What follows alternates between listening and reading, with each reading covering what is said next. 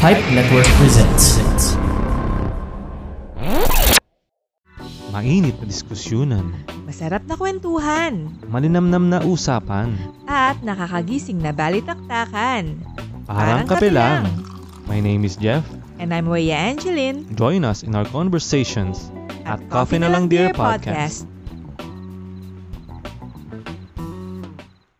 If you want to experience more value in your next online shopping experience, then look no further. Use the promo code in the description down below to get up to 80% discount on your next Lazada purchase. The first commercial radio station is KDKA in Pittsburgh, Pennsylvania. Their first broadcast happened on the evening of November 2, 1920, reporting on the 1920 US presidential elections. You are listening to the Banyo Podcast Reflush, the show where you get to learn something new and useless about the world around you. My name is Carl Aquino.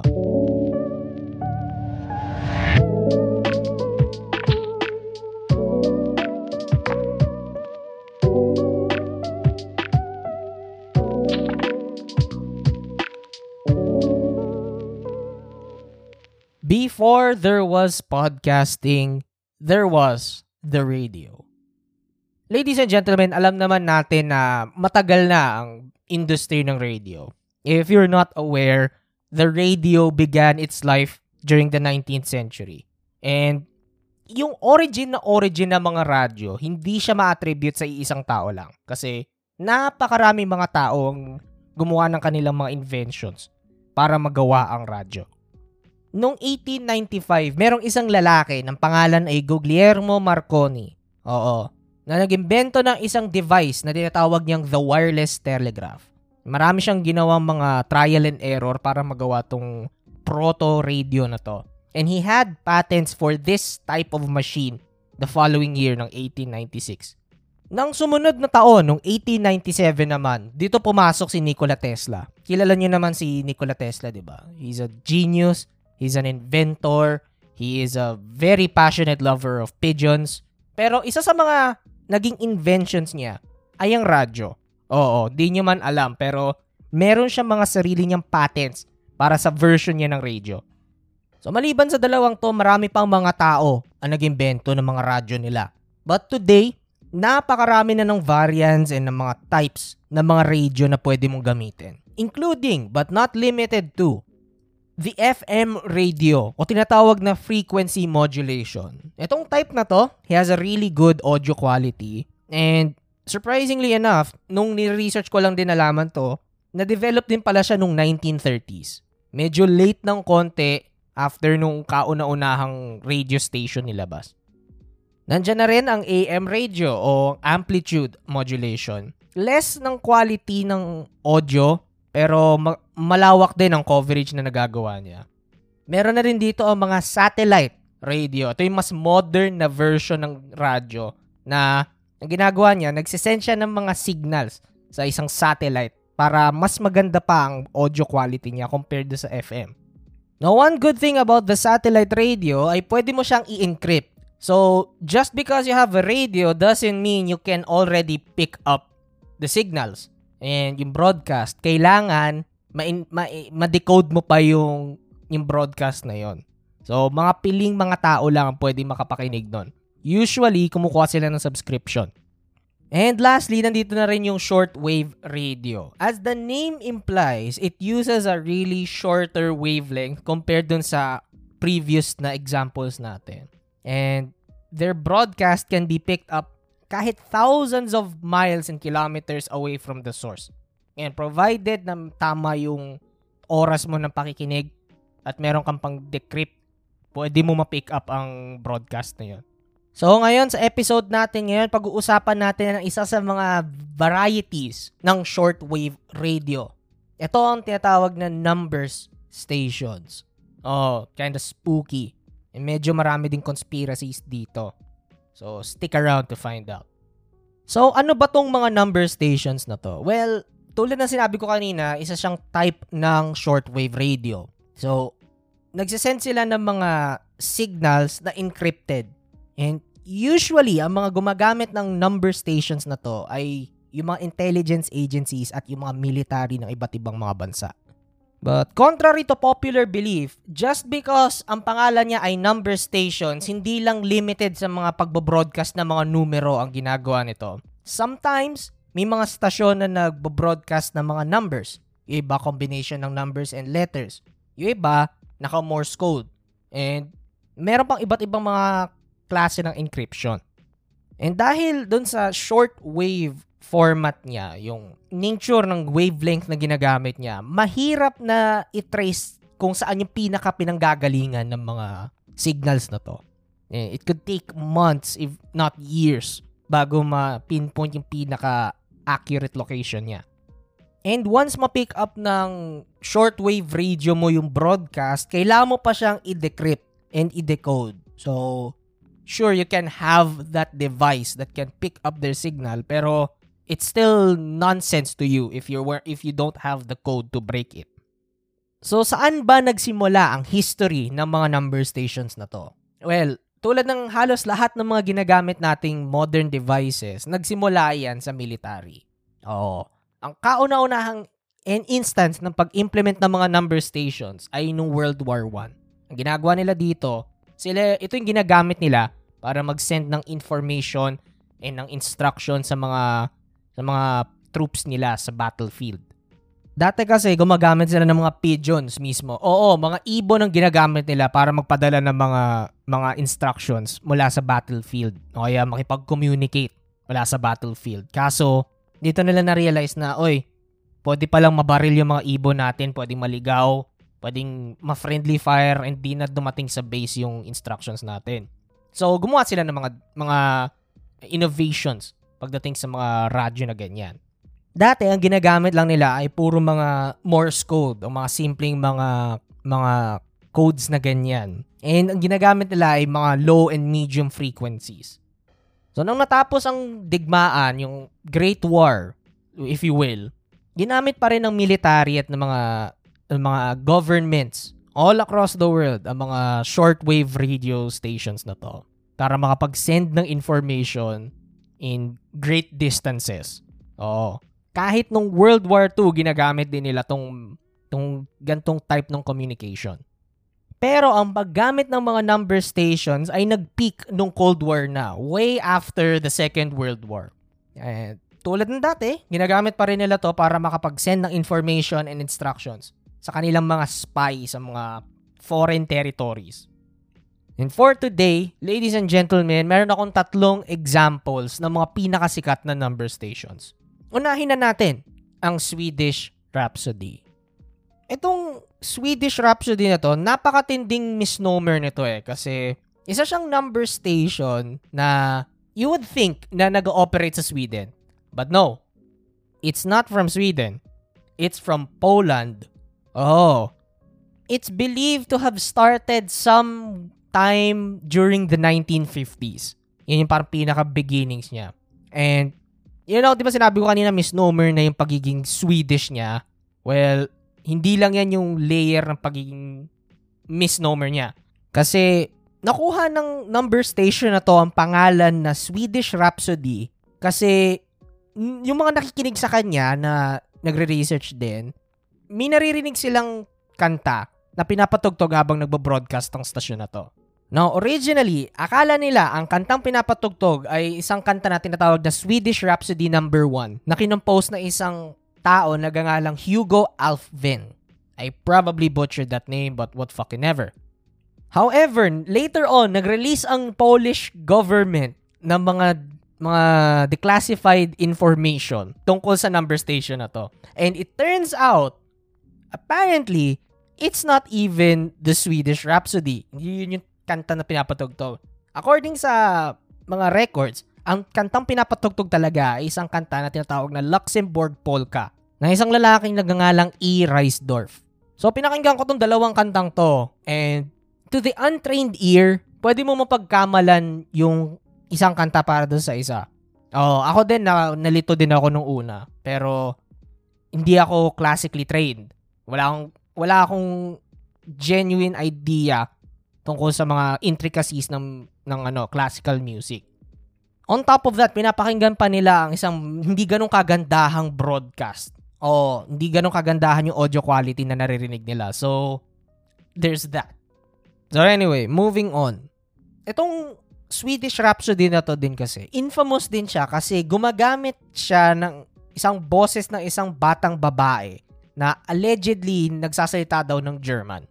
So napaka-curious ng mga taong nakikinig. Hindi nila alam kung ano to, bakit ganito yung babaeng to. Kinidnap ba to? Is she trying to call for help?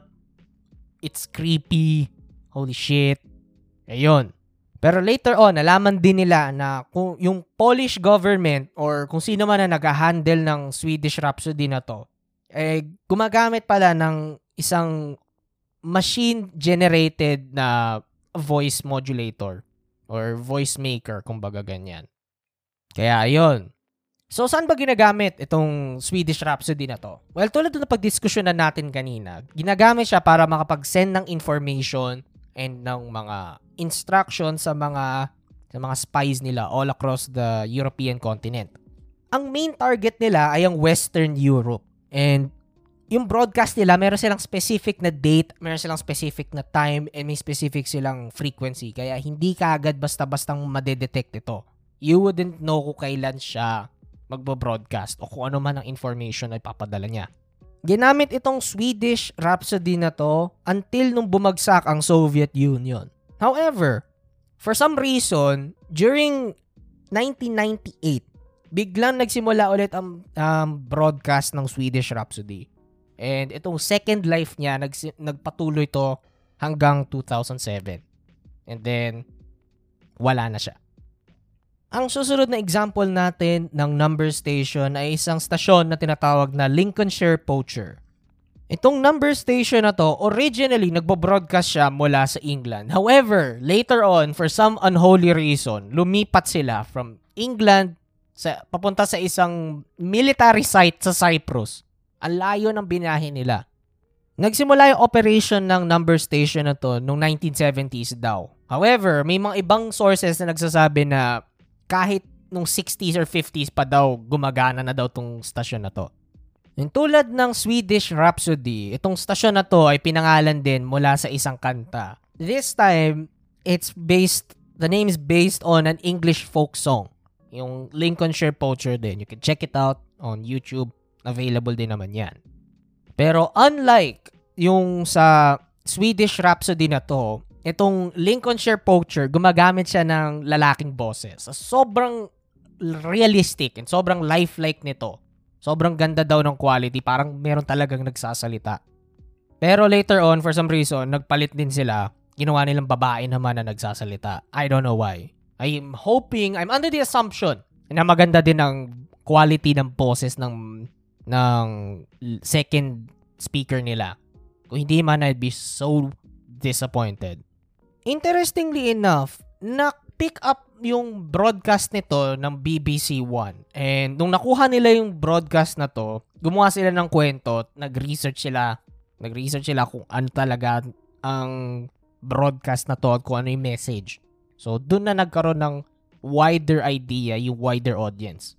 Itong Lincolnshire Poacher na to, ang pinakahuling known na transmission niya ay nangyari noong 2008 na. Now for our last example, we have the buzzer.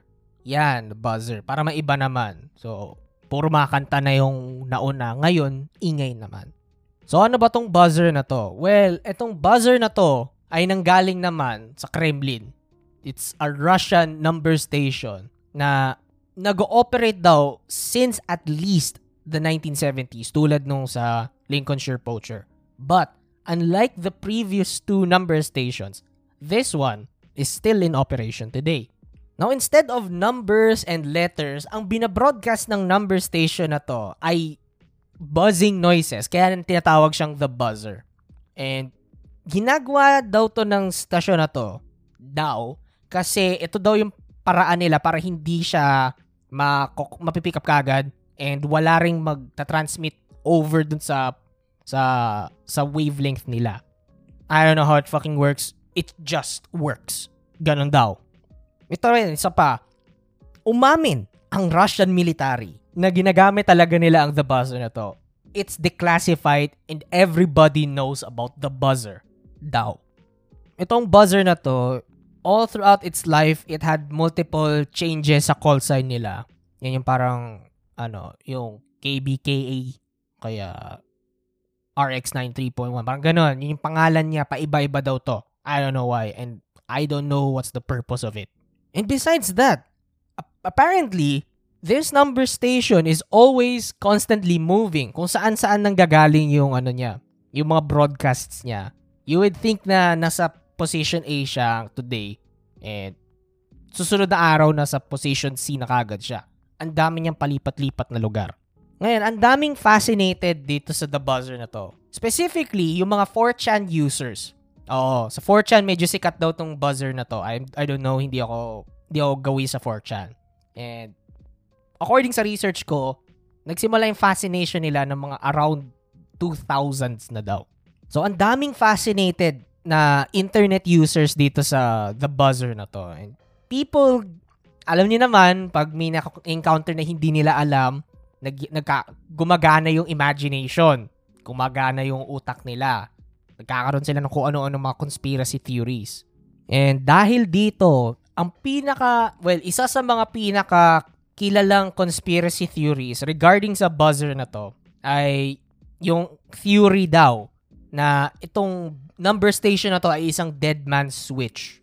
So ano ba yon? Well, basically, according sa mga conspiracy theorists online, if this broadcast ever stops, for some reason, Russia's nuclear missiles would just immediately launch and start a nuclear war.